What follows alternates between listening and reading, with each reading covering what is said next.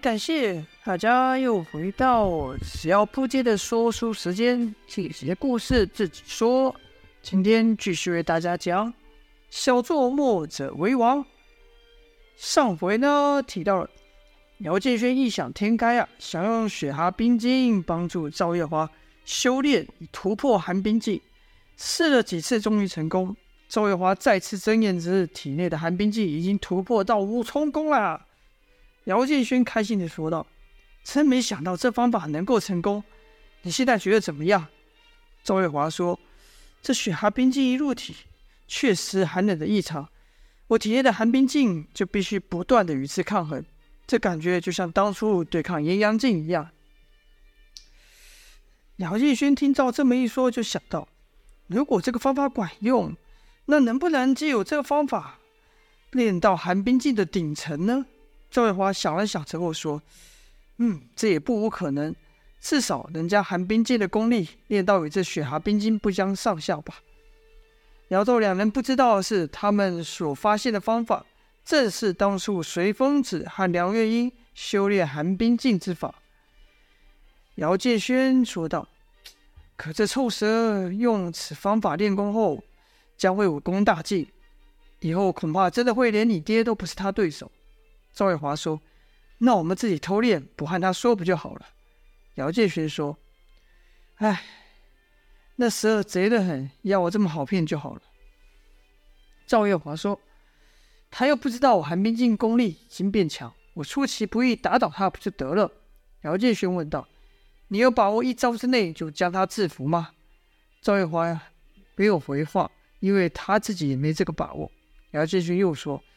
即便你出手就把那畜生给打倒，甚至打死，那我们也离死不远了。赵月华就问：“这是为什么？难不成你怕他死后还变成鬼来害我们吗？”姚建轩没有回答，只是把衣袖卷起，露出手背，就看姚建轩的手背上的经络处还有淡绿之色。这是蛇毒未解之兆啊！赵月华就问道：“就说了这。”那日他不是把毒给解了吗？怎么还有蛇毒？说完呢，也忍不住看自己的手臂，果然在自己的经络处上也有淡绿之色。姚建勋苦笑一声说：“你把他想得太好心了，像他这么奸诈的人，做什么事肯定都会留一手。嗯，这毒现在虽然没什么影响，但不知道哪一天就会发作。哎。”姚建轩没有再说下去了，因为两人都知道殷万清的手段绝对不简单。赵月华说：“过一会，赵月华说，这家伙这么卑鄙，那我们现在该怎么办？”姚建轩说：“这臭蛇为了要控制我们，只怕是不会真的替我们解毒的。但是要杀了他，我们也是死路一条。现在可说是人为刀俎，我为鱼肉，只能任其宰宰割了。”姚建轩一边说，一边向四周张望。赵月华就问道：“你在看什么？”姚建轩说：“反正这毒一时半会也不会发作，我们要活命的话，也只能逃出这里。或许公孙丑有办法能解这毒呢。”赵月华说：“可这臭蛇不是说他这蛇毒天下之间只有他有解药吗？”姚建轩切了一声说：“我才不信他说的话呢。再说。”我们现在的毒性也没有之前那么强了，说不定寻常解毒之药就可解了不成？退一万步说，就算没有解药，我也不甘心一直受制于他。真的毒发身亡，倒也痛快。张月华自然也不愿意受制于殷万清，便说：“那我们还是想办法把他杀了，一了百了吧。”姚建勋说：“如果我们能制服他的话，那是最好。这蛇怕死的很，说不定真会老老实实把解药交出来。”虽然我也不相信他教的解药是真的，就是了。赵月华说：“你说这么多，还不是要害他动手？”姚建勋说：“动手是动手，但可不是一见面就打。”赵月华说：“动手就动手，还有什么区别？”姚建勋说：“当然有，这点就是我在他身上学到的耐心。耐心，你想，这臭蛇的武功比我们的高，对吧？”和我们两人之力也未必能一招间就制服他，而且一旦失手，他可有千万个方法折磨我们。却得在他最没有防备的时候也就是练那冰火无极功的时候，如果有办法引得他走火入魔，让他也尝尝这烈火焚身之苦，嘿嘿，到时候就换他有求于我了。姚建勋想到伊万青受折磨的样子，心里忍不住乐起来。过了一会，才继续说道：“但我们得在找到其他出口之后，才能对他动手，不然我们就算打倒他，离不开这也没用啊。还不如就先假意帮着他，待他武功有成之后，肯定会带我们出去。毕竟我们对他还有用嘛。唉，只是到时候……”希望这世上还有比比我无极功更厉害的武功能制服他，也许就是靠你爹了。毕竟他们两人都练成这功夫，势必得分个高下。周月华说：“那我岂非在帮我爹树立一个非常危险的对手，对我九黎是大大不利啊？”姚建勋说：“现在自身都难保了，哪还管得了这些呢？最好的状况就是找到其他的出路，逃逃出这个地洞。我想。”像他这样凡事都留一步的人，怎么可能没有为自己留条后路呢？赵月华觉得这处境甚是被动，无奈地说：“哎，好吧，都听你的。”待到隔日殷万青出现时，就问：“两小鬼想出方法了没？还是觉得在这地洞住习惯了，不想出去了？”姚建勋立刻哀求道：“殷爷，你就别吓我了。”我是巴不得早日看到你神功有成，我好跟着你沾光啊！殷万青就说：“这小子油嘴滑舌的，哼，还不如那妮子诚实了。”因为此时赵月华正投以怨毒的目光看着殷万青。姚建勋说：“哎，殷爷，那是他爹和你有仇，我又没有。再说了，你要练成这武功，也是冲他爹，冲九黎去。我又不是九黎的臣，九黎的人。”但九黎就算毁了，也与我没半点干系。我还不如跟着殷爷干呢，分的好处肯定也多。殷万青冷笑道：“你这小子想得美，没有想到练功之法啊！你对我有什么用呢？”姚建勋赶忙说：“有有有，区区练功之法而已，有什么难的？我怎么敢耽误殷爷神功大成的时间呢？”殷万青说：“哦，听起来你是想到方法了，什么方法？快说来听听。”姚建勋便将以雪蛤冰劲提升寒冰镜的功力的事告诉殷万青，殷万青自然是不信了。哇，说道：“那雪蛤冰晶真有如此功效？”姚建轩说：“这可骗不了人。你看，他就是因为服了冰晶，这寒冰镜才有所突破。”殷万青听了就眯起眼打量着赵月华，问道：“这小子说的是真的吗？”赵月华哼了一声说：“不信你可以试试。”殷万青也没客气，说道：“试试就试试。”话刚说完，就以缠身手攻向赵月华。赵月华赶忙以阴风身法避开。这阴风身法甚是飘忽不定啊！想当初赵天烈和杨无惧武功相差甚远的时候，杨无惧一时间也奈何不了这个身法。遇大树盆时，殷万青和赵月华初次交手是如此。可惜的是啊，这阴风身法在这狭窄的地洞内却施展不开啊！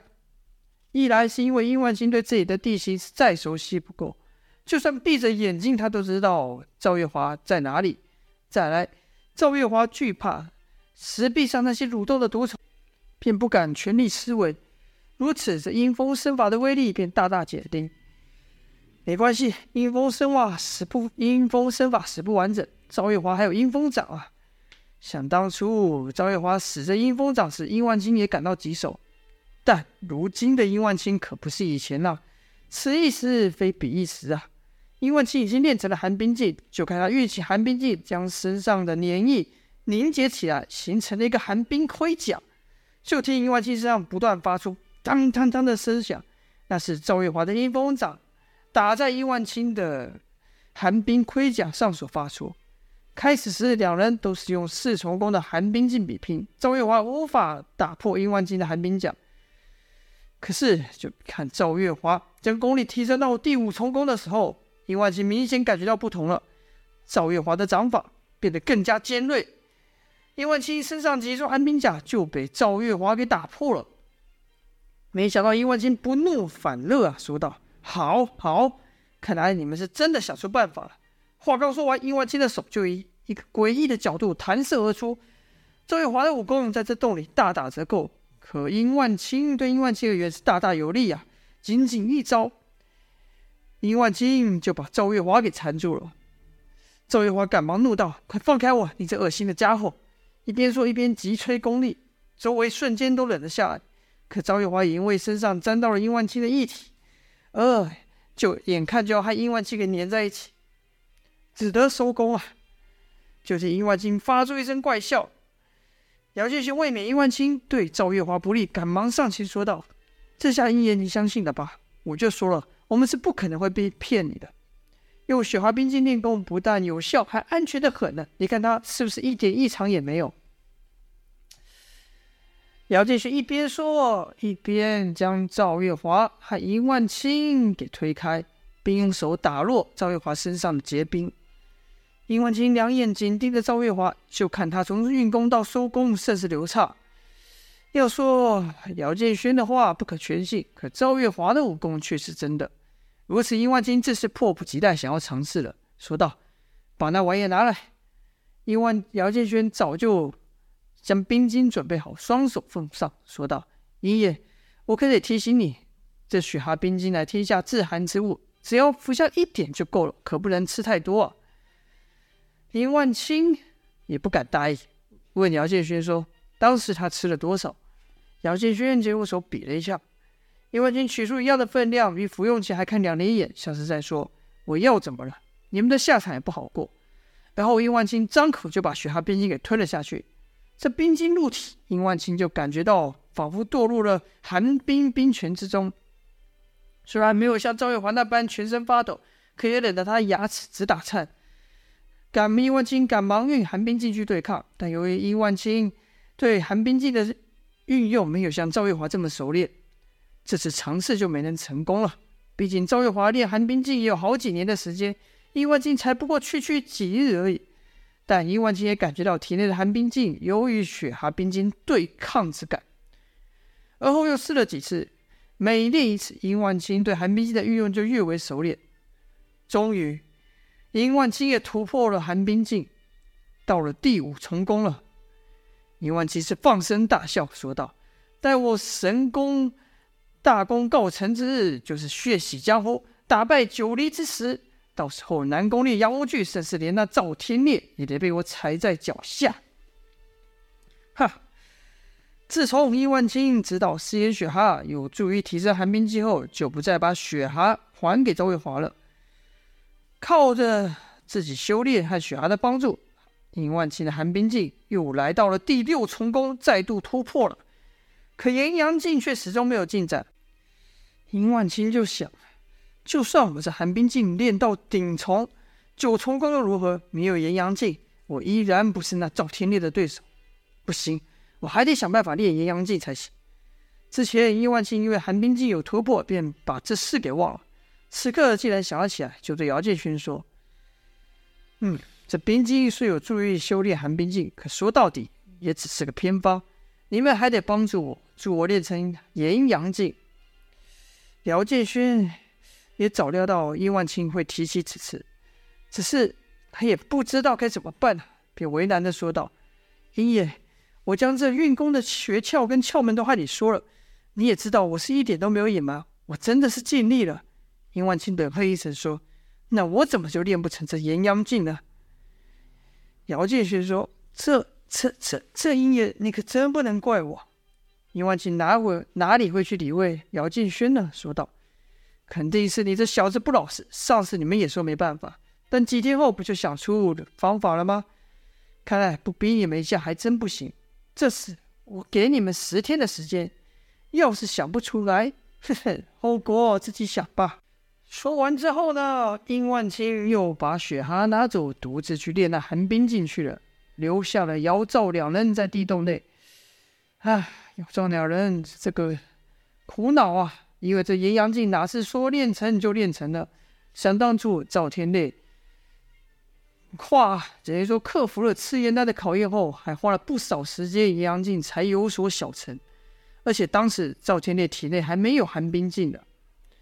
赵月华只是靠着血池和公孙仇的珍贵药物帮忙修炼而成，就不用提姚建轩了。他是直接将赵月华辛苦练成的功力，以道家奇功太虚运术吸入体内。所以呢，几天日子过去，姚赵两人对如何助阴万期修炼阴阳镜是一点办法也没有。姚建轩气道：“想当初是想骗这臭蛇练阴阳镜，害我受一样的烈火焚身之苦，哪知道他阴阳镜一点没成，寒冰镜倒很快上手。哎，可恶！”哎，跟着对赵月华说：“我记得秘籍上提到一个叫赤焰丹的东西，你说那玩意会不会像雪寒冰晶一样，是由某种动物生成，也是用来帮助炎阳镜修炼的呢？”赵月华说：“哎，想当初我练这炎阳镜时也吃足了苦头，哪有这臭蛇想的这么容易？十天就想练成，我看给他十年都练不成。哎。”两人又斗嘴了几下，没有办法，于是只好又沉默，丧气的沉默下来。嗯，姚建轩却突然想到：哎，我既然能吸你的功力，我能不能也把这功力还回去呢？赵月华说：“把功力还回去，这什么意思？”姚建轩说：“传功啊！我听说有些绝世高人会把毕生功力传给有缘人呐、啊。”赵月华则说：“那……”那岂非那人一下就成了绝世高手吗？姚建轩突然大叫道：“那不就是一步登天吗？”张远华被姚建轩这突然的一叫吓到，怒道：“又不是你一步登天，有什么好高兴的？”姚建轩说：“那臭蛇不就想要一度一步登天吗？如果我把体内的阴阳镜传给他，不就得了？嘿，这样我也不用受这烈火焚身的折磨，不正是一举两得？”周远华说：“你知道怎么传功吗？”姚建轩想了想后说：“师父教我这太虚运术时，只说可以吸别人功力为己用，可没说不能反过来将自身功力传给别人。”嗯，记得当日炎阳镜入体时，师弟就有将他浑元功传给我，说我压下炎阳镜。或许赵月华突然插话说：“或许你可以把浑元功说成炎阳镜打入那臭蛇体内。”反正他也不知道炎阳镜是什么什么一回事。姚建轩想了想说：“有其他内力入体，炎阳镜就会立刻去抗衡，却不知道这寒冰镜是否也如此。如果不会的话，那这招可就不管用了。”赵月华说：“寒冰炎阳两股劲是一冰一火都具有抗性，这点我再清楚不过。”姚建轩没有练过寒冰镜嘛，所以不知道这个抗是怎么样，便对赵月华说：“那你和我讲讲。”于是呢，赵月华便将自身修炼冰火无极功的难关都和姚建轩说。姚建轩虽然没有练那寒冰镜，可他从自身阴阳镜施功的经验去推想，也相差不远。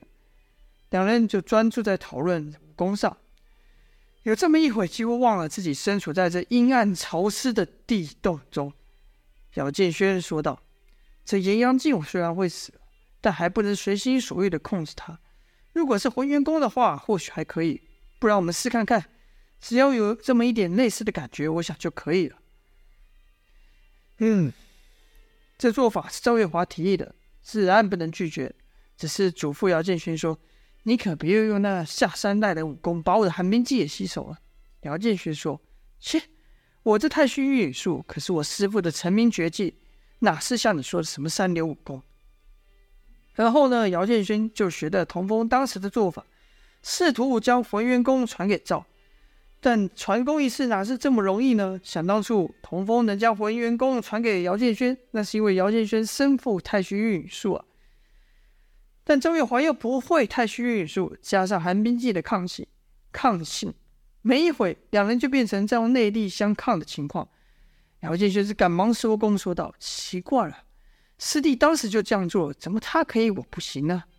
赵月华说：“肯定是你仗着自己的小聪明，练功没有用心。”姚建勋摇摇头，想不明白。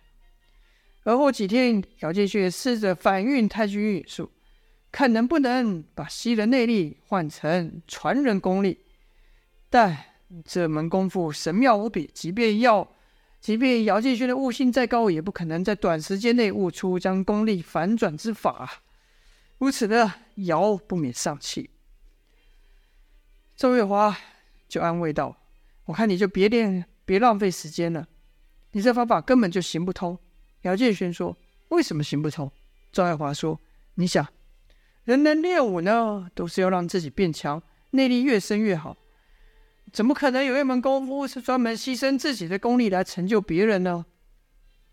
姚建勋听完后也觉得有道理，手一摊说道：“那怎么办？我可真没辙了。”赵月华说：“这几日我就在想，你的混元功不知道为什么有点类似炎阳镜的热力，如果能让那臭死的寒冰镜失控。”我们还可以骗他说是由于练这炎阳劲所导致，然后我们再骗他服下分量更多的雪蛤冰晶，再和他比拼内力，这样他体内的炎阳劲肯定会失控，就像我之前这样，或许我们就可以把他给弄死了。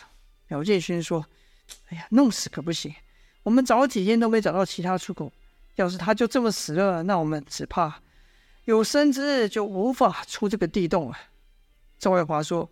难道你真以为他神功有成之后会放我们出去吗？姚建勋说：“当然，如果我们能在他发走火入魔的时候找到出口，其他出口的话，那是上策。再不济的话，他真的神功有成，退一万步说，他还需要你带着你去威胁你爹呢。所以，他神功有成之后，肯定会带你出去的。”姚建勋后面一句话没讲，是会不会带上我，可就不一定了。赵月华想到这一路都被殷万青给要挟，还一点办法都没有，气的是直骂脏话，直骂那个臭蛇死蛇。发了一通脾气后，知道也无济于事啊，也就又沮丧了起来。几日后，殷万青又回来了，一对蛇眼瞄着两人说道：“怎么样？”想出办法没有？我对你们的期望可是很高的，让我失望的话，我可是会很难过的。姚建勋就说：“爷爷，办法有一个，但因为我的武学造诣没您高啊，不知道可行不可行。”殷万青就说：“什么办法？说来听听。”姚建勋就说：“便是将我体内的炎阳劲直接传功给你。”殷万青哦了一声说：“你要把功力传给我？”姚建勋说。我想过了，这是让你武功最快提升方法的最快提升的方法之一了。我这炎阳劲一传给你，你体内的寒冰劲立刻就会与之抗衡。不论此法有没有成功，你的功力都会提升，是百利而无一害啊。殷万清想了想，嗯，确实如此。即便这炎阳镜没练成，我的寒冰镜修为也可以再次提升。便问姚建勋说：“你小子舍得你这一身功力吗？”姚建勋说：“说舍得那是骗人的，我自然舍不得。但为了帮助英爷，也为了自己能提早离开这里，再舍不得也只能舍得了。”殷万青说：“好，你小子能有这种觉悟，自然不会亏待你。”说话时，殷万青还偷眼瞄向赵月华，就看赵月华的神情很是担心。殷万青还以为赵月华也是舍不得姚建勋这一身武功就此废了。因此，心里面就更相信姚建勋所说的话了。而后问姚建勋说道：“但你懂得传功之法吗？”姚建勋说：“嗯，师傅教过了我，但我从来没用过。”殷万青心想：“废话，谁愿意把辛苦练得的功力传给别人呢？放心吧，待我神功有成之后，自会放你出去，我不会食言的。”姚建勋说：“我们只希望姻缘。”殷爷，你说话算话。然后姚建轩就让殷万青盘腿而坐，自己到了殷万青的后方，伸出两手抵住殷万青的大穴。正此时，赵月华说道：“等等！”殷万青立刻惊惊觉，立刻警觉起来，身体微微向前脱离了姚建轩的手，问道：“怎么了？”赵月华说：“这话我原本是不能和你说的，但此刻我也不能不讲。”殷万青的眼睛又眯了起来，紧盯着赵月华，手同时微微下摆。只要觉得赵月华说的话不对，立刻就要出手对付姚建勋。就听赵月华说：“如果你真想要练成冰火无极功，那还必须要服下雪蛤冰晶。”殷万青说：“这是为什么？我现在要练的可是炎阳劲呢，又不是寒冰劲。”赵月华说：“哎，这是我爹亲口对我说的。他说炎阳镜的威力太霸道，如果寒冰镜的修为不到，很可能就会被炎阳镜给压下去。所以他练功时都会服下冰晶。此话完全是赵月华胡说的，纯粹是要骗殷万青服下冰晶。说完后，赵月华也不知道殷万青会不会相信呢、便只是低头，怕被殷万青看穿。殷万青还以为赵月华是透露出赵天烈练功之法后悔呢，所以才有这样的一个举动，也不回话，拿出了冰晶，又看了看赵月华，就看赵月华微微摇头。殷万青问道：“又怎么了？还有什么话没说吗？”赵月华没有回答，装着一个很委屈的样子。姚建勋见时机差不多了，就说：“嗯，难道是拿的冰晶太少？赵天烈每次突破功力的时候，是不是都服下比之前更多的冰晶？”就看赵月华抬头狠狠地瞪着姚建勋，这两个人吸眼姚殷万青又更信了，说道：“你这小妮子说话就是不够爽快。”说完，就拿了比平常练功时更多的分量直接吞下去，说道：“这就开始吧。”跟着运起了寒冰镜，殷万青这一练功，姚建勋就感到四周温度骤降，赶忙运功抵挡。可此时除了殷万青的寒冰镜之外，还有雪蛤冰晶的威力，寒冷的程度是大大超出了姚建勋的预期。姚建勋原本以为可以和之前对赵月华那样，运起几成功力就足够了，可此时他也不得不使出全力去和殷万青的寒冰镜对抗。再说了。姚建轩根本不会传功之法，回云功只是不断打入殷万青体内，逼得殷万青运功抵挡。殷万青就奇怪，这小子是要和我比拼内力，还是传功啊？可此刻他也无暇分神了，一来是要对抗体内含雪蛤冰晶的力量，二来是姚建勋那带着灼热之气的浑元内力不断逼来，殷万军需得分力去做两面的对抗，就好像同时在和两人相斗内力一般。果然没一会。殷万军就忍不住颤抖了起来，就像赵月华第一次服用冰晶练功的情况一样。赵月华心想：成了，这家伙的寒冰镜失控了，便赶紧来到姚建勋的身边。就看姚建勋的情况也和殷万青差不多啊，身上还出现了白色的冰霜，尤其是贴着殷万青后背的那手，渐渐的被殷万青给冰冻了起来。哦，这就是这此章的内容了，到底。姚建勋和赵月华能不能制服殷万青，还是被殷万青给反制呢？就请待各位继续收听下去，下回分晓了。好，谢谢各位的支持，下一次时间再请各位继续收听。先这样了，下播。